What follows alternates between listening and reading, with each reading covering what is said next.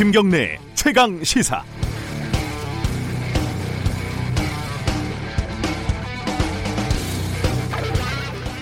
위법한 사업을 밀어붙인 책임을 묻는 것 국민이 해야 할 일이다.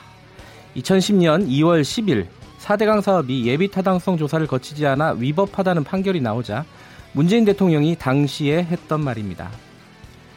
국가재정법 시행령을 개정해 예비 타당성 조사를 생략시켜 버렸다. 결과는 환경 재앙과 국민 혈세 22조 낭비였다. 2015년 6월 26일 이명박 정부의 4대강 사업에 대해 문재인 대통령이 했던 말입니다. 문재인 정부가 어제 24조 원의 세금이 들어가는 국책 사업의 예비 타당성 조사를 면제하겠다고 밝혔습니다. 현 정부의 4대강 조사평가 기획위원회 위원장인 홍종호 교수는 페이스북에 이렇게 썼습니다. 국책 사업의 절차적 정당성과 사회적 합리성을 최대한 담보하기 위해 만들어진 제도인 예비 타당성 조사를 건너뛰어 사업을 추진하겠다는 소식 앞에 망연자실하다. 수십조 원에 달하는 SOC 사업들이 예타 면제로 확정된다면 나는 더 이상 대통령 훈령으로 만든 위원회 위원장직을 수행할 수 없을 것이다. 해서도 안 되고 할 자격도 없다. 1월 30일 수요일 김경래 최강 시사 시작합니다.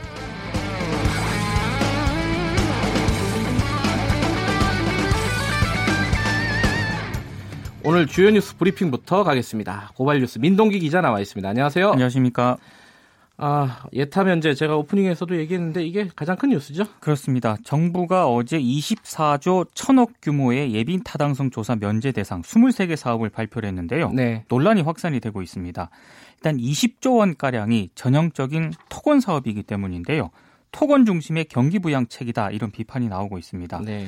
그리고 이번에 예타가 면제가 된 이른바 그 새만금 국제공항이라든가 네. 남부 내륙 철도 등은 이미 경제성이 부족한 것으로 판명이 됐거나 논란이 진행 중인 사업이기도 하거든요. 네. 그래서 더 논란이 제기가 되고 있는데요. 어, 특히 이제 공공사업의 경제성을 사전에 검토하는 예비 타당성 조사 제도를 무력화했다. 그래서 예산 낭비라든가 사업 부실의 우려를 높였다는 그런 비판이 가장 좀 심각한 것으로 보입니다. 예. 특히 이제 수도권을 제외한 광역 지방자치단체에 최소 한 건씩 예타 면제가 배정이 됐는데요. 이건 내년 총선을 좀 의식한 것이다라는 지적도 나오고 있습니다. 그런 해석이 많이 나오고 있죠. 네. 네. 이 새만금 국제공항이 가장 좀 눈에 띄더라고요. 그렇습니다. 왜냐하면 예. 이게 공항 중에 텅텅 비어 있는 공항이 전국에 많잖아요. 지금 그게 너무 문제가 좀 심각한 네. 거거든요. 근처에 또 군산에도 공항이 있다고 그렇습니다. 하고요. 네. 이런 식으로 사업이 진행이 되면은 나중에 뒷감당을 어, 다음 세대가 해야 될 가능성도 있어서 이게 좀 신중하게 해야 되지 않나 이런 생각도 드는데 네. 관련된 자세한 소식은 잠시 후에 전문가 연결해 갖고 좀 자세하게 짚어보겠습니다.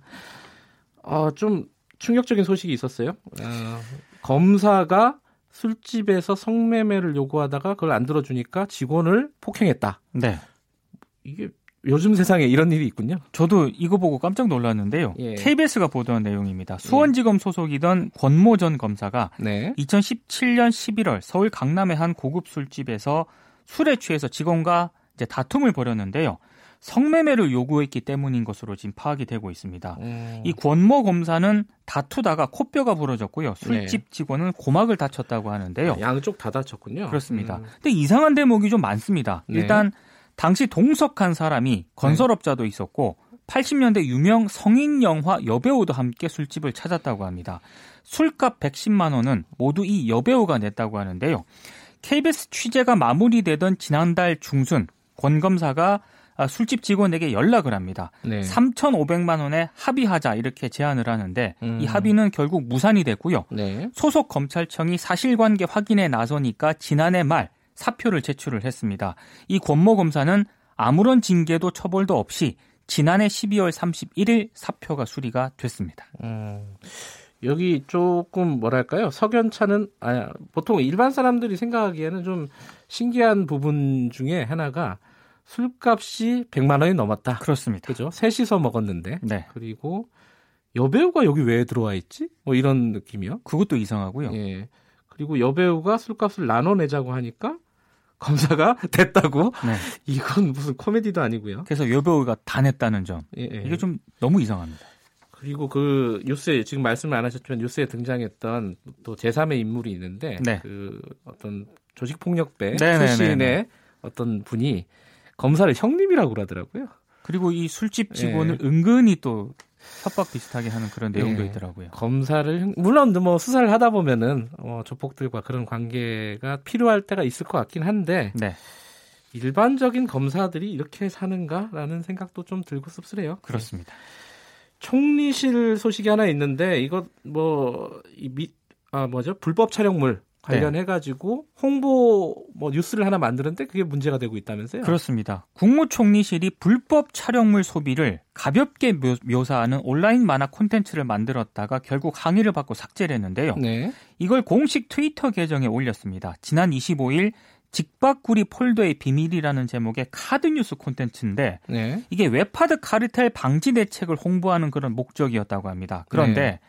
불법 촬영물을 담아둔 폴더를 누구나 한 번쯤 간직했던 비밀 이렇게 표현을 했고요. 아하. 그리고 불법 촬영물을 소비하는 행위를 욕망이나 본능으로 묘사를 한 부분이 문제로 지적이 됐습니다. 음. 그리고 연인 관계인 남성과 여성이 나오는데 남성이 그 불법 촬영 범죄 처벌이 강화되고 나서 이 폴더를 지우기로 하니까 여성이 이, 이런 결정을 좀 멋있다라고 칭찬을 한 대목도 나오는데요. 네. 이것도 상당히 문제라고 지적이 됐습니다. 네. 총리실은 불법 촬영 문제를 가볍게 다루려는 의도는 없었다 이런 입장을 밝혔지만 네.